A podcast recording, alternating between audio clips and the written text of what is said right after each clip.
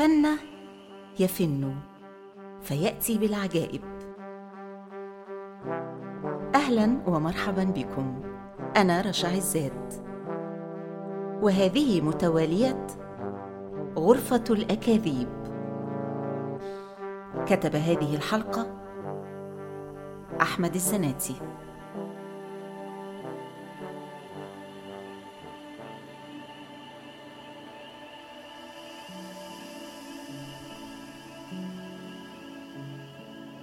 ذات يوم شتوي بارد من أيام شهر يناير سنة 1891 نجح فتى لا يجاوز الخامسة عشرة من عمره في الهروب من المعهد الديني البروتستانتي في مدينة ماولبرون جنوب ألمانيا. بعدما ضاقت الحياة في عينيه وشعر بأنه محاصر بين جدران مؤسسة لاهوتية شديدة الصرامة. أخذ يجري طوال الليل حتى هده الإعياء وسقط على الأرض فاضطر الفتى اليائس الضعيف إلى قضاء ليلة كاملة في العراء وسط البرودة القاسية حتى كاد يشرف على الموت. ثم عاد بعدها إلى المنزل وبرغم أن المعهد الديني لم يصدر قرارا نهائيا بفصله أو استبعاده لكن مستقبله الدراسي صار على المحك. بدرجة لا تبشر بأي خير.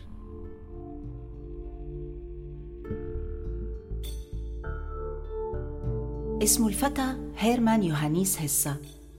ولد في الثاني من يوليو سنة 1877 في بلدة صغيرة تدعى كالف قريبة من شفارتس فاليد أو الغابة السوداء. سافر والده إلى الهند للتبشير. ثم عاد منها إلى ألمانيا اخذا عهدا على نفسه بأن يربي أولاده بالشدة والصرامة فيما يخص التقاليد الدينية. لكن هيرمان كان مطبوعا على التمرد والخروج عن التقاليد السائدة. مغرقا في الخيال صرف همه لإقامة عالم يخصه وحده يتفق وميوله الشعرية ونبوغه الأدبي المبكر. وكان أول ما تمرد عليه هو البيت وأسلوب التربية الصارم الذي لا يعرف اللين أو الرفقه أو تفهم ميول الأولاد. وكان لهذا أكبر الأثر في نفس هسه الذي سبح عكس التيار تماما عندما تزوج ورزق بثلاثة ذكور. وقع هسه في غرام الشعر والأدب في سن مبكرة. وقال عبارته المشهورة إما أن أكون شاعرا اديبا أو لا أكون شيئا البتة. تعارضت رغباته مع رغبات العائلة فاضطر مرغما للنزول على رغبة أبيه ودخول المعهد اللاهوتي الذي لم يقضي فيه إلا ستة أشهر ثم ما لبث أن لاذ بعدها بالفرار. كانت سنوات الشباب عند هيرمان سنوات بلبلة واضطراب على المستوى الذهني والعاطفي والمادي على حد سواء. فكان يعيش في حجرة فوق سطح أحد البيوت يقضي أغلب وقته في القراءة ضاربا عرض الحائط بالمدرسة وشؤونها. بعدها اشتغل عاملا في مكتبة ثم فنيا في ورشة لتصليح الساعات ثم عاملا يدويا. قرر هسة أن يغير مسار حياته بيديه فعقد العزم على السفر إلى سويسرا للمرة الأولى في حياته سنة 1901 وهناك عثر في الطبيعة السويسرية الخلابة على ضالته المنشودة وكتب أول أعماله الذي يضم مجموعة من النصوص النثرية والقصائد. كانت حجر الزاوية لكتاباته في المستقبل. في هذا العمل تناول هيرمان هيسا أولى تجاربه مع الحب قائلا يسألونك عن الحب. لا أعرف ما الحب. الحب عندي مجرد اسم. الحب عندي كمثل قصيدة غنائية تنساب أبياتها برفق لتؤثر فيه. الحب عندي قصيدة تسكرني بحلاوتها وتخدرني. هل ينبغي لي الآن التفكير في إليزابيث؟ هل معنى الحب هو أنني أحيانا أود أن أقول لها أكثر مما أود قوله إلى غيرها من الفتيات؟ هل هذا هو الحب؟ تنتابني أحيانا مشاعر حزن حينما أفكر في نفسي وأنا أبوح إليها باعترافاتي ثم ألوذ بالفرار مطاردا بالخجل. ألا يتحتم علي اولا جس متانة الأرض الهشة التي تقف عليها حياتي. ألا يتحتم علي تثبيت أركانها لأطارد الحب رافعا الراية الحمراء للشغف والعواصف والضحايا. حينما أتذكر تلك العواطف الصادقة المشبوبة وقت مررت بأول تجربة حب أيام الصبا وحينما أتذكر تلك الليالي الغارقة في الدموع وحينما أتذكر خطط الحياة المحمومة التي ضربتها فجأة رغبات الانتحار وحينما أفكر في غضبي وأنا أهمس باسم إليزابيث مئات المرات في الفراش وأنا أغني في الحديقة وأنا أصرخ في البرية. حينما أفكر في ذلك كله لا أملك سوى الضحك بمرارة. عاجزا عن تسمية تلك الرغبات الرقيقة حبا. هي حالة مزاجية وتر رقيق يعزف عند الغسق.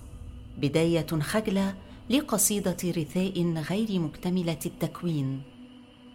هذا هو ما يرتبط عندي بالحب. في عام 1904 كتب هسة روايته الأولى بيتر كامنساند ولما نشرت لاقت رواجا كبيرا. وفي عام 1919 نشر رواية ديميان التي ناقش فيها مشكلات المراهقين عندما يغادرون بيوت آبائهم ويخرجون لملاقاة العالم الخارجي الطافح بالقسوة والعنف والظلم. ورواية ذئب البوادي التي يحمل بطلها اسم هاري هالر في مجانسة صوتية مع اسم هيرمان هيسا حيث التيمة نفسها.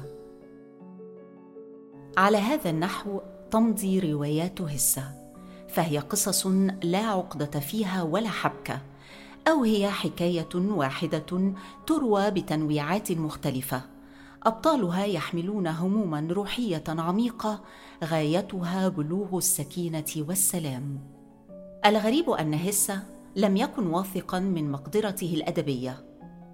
وفي عبارة بين سطور سيرته الذاتية يقول بتواضعه الجم المعروف بدا لي وكما يحدث مع معظم كتاباتي التي أعيد قراءتها بعد مدة طويلة أنها تتصف بشيء من الإسهاب وشيء من الفضفضة ولعلي كنت كثيرا ما أكرر الشيء ذاته مصوغا بكلمات مختلفة قليلا ولم أجنب نفسي التأمل المتكرر والمخجل لأحداث حياتي بسبب افتقاري إلى الموهبة والقدرة على الكتابة.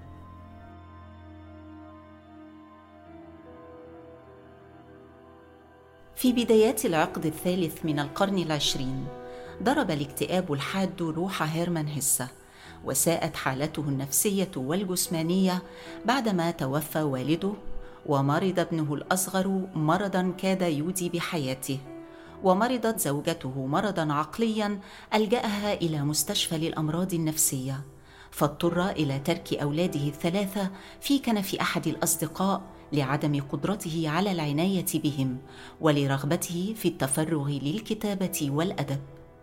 في ظلال تلك الحالة السيئة كتب هيرمان روايته النفسية العميقة كلاين وفاغنر وهي عن رب أسرة مستقيم وموظف محترم يرتكب جريمة اختلاس ويهرب إلى إيطاليا وفي رأسه التخلص من زوجته وأولاده. يعبر هسة عن فكرة الرواية بين سطور رسالة بعث بها إلى أحد أصدقائه. يقول فيها: أنت مشتت بين قطبين متنافرين تميل إلى قطب تارة ثم ما تلبث أن ترتد إلى القطب المقابل تارة أخرى. أما القطب الأول فهو الرغبة في القتل وأما القطب المضاد فهو فطرة الخير والتسليم بتدابير القدر وهو ما لمسته في آخر لقاء لنا هنا. كلاهما ضروري. ورغم أني لا أتمنى لك أن تتجشم العناء والألم لا أريد لك أيضا أن تلزم قطبا بعينه فغريزة القتل تغلي وتفور داخل أعماق نفوسنا الناضحة بالدنس وبسواد العالم البدئي في حين تسعى الفطرة الثانية إلى التطهر وإلى النقاء وإلى فعل الخير ساعية في الوقت ذاته إلى تخفيف حدة الألم وإلى الكذب وإخفاء عسر الهضم النفسي.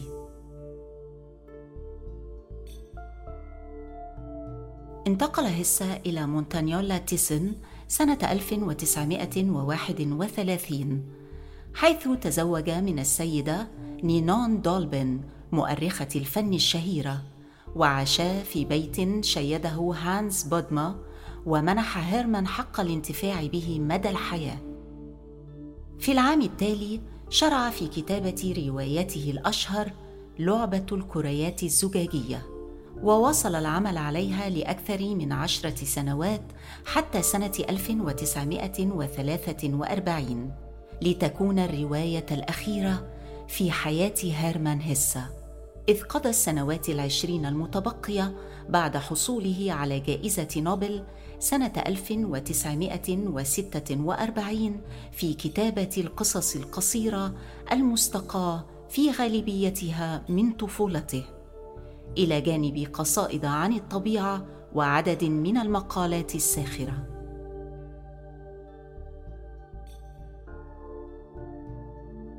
هيمنت على روح هسة طوال حياته فكرة تصارع النقائض داخل النفس الواحدة. الخير والشر الفضيلة والرذيلة الكذب والصدق.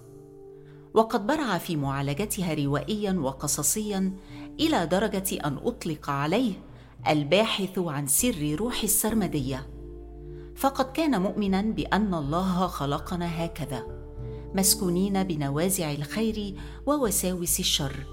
وعلى الإنسان أن يتصالح مع ذاته وألا يترك فرصة لتنازعه الهواجس بشأن حقيقة نفسه. نودع الآن غرفتنا الساحرة. على وعد بالعودة إليها مع حكاية جديدة من حكايه متوالية غرفة الأكاذيب.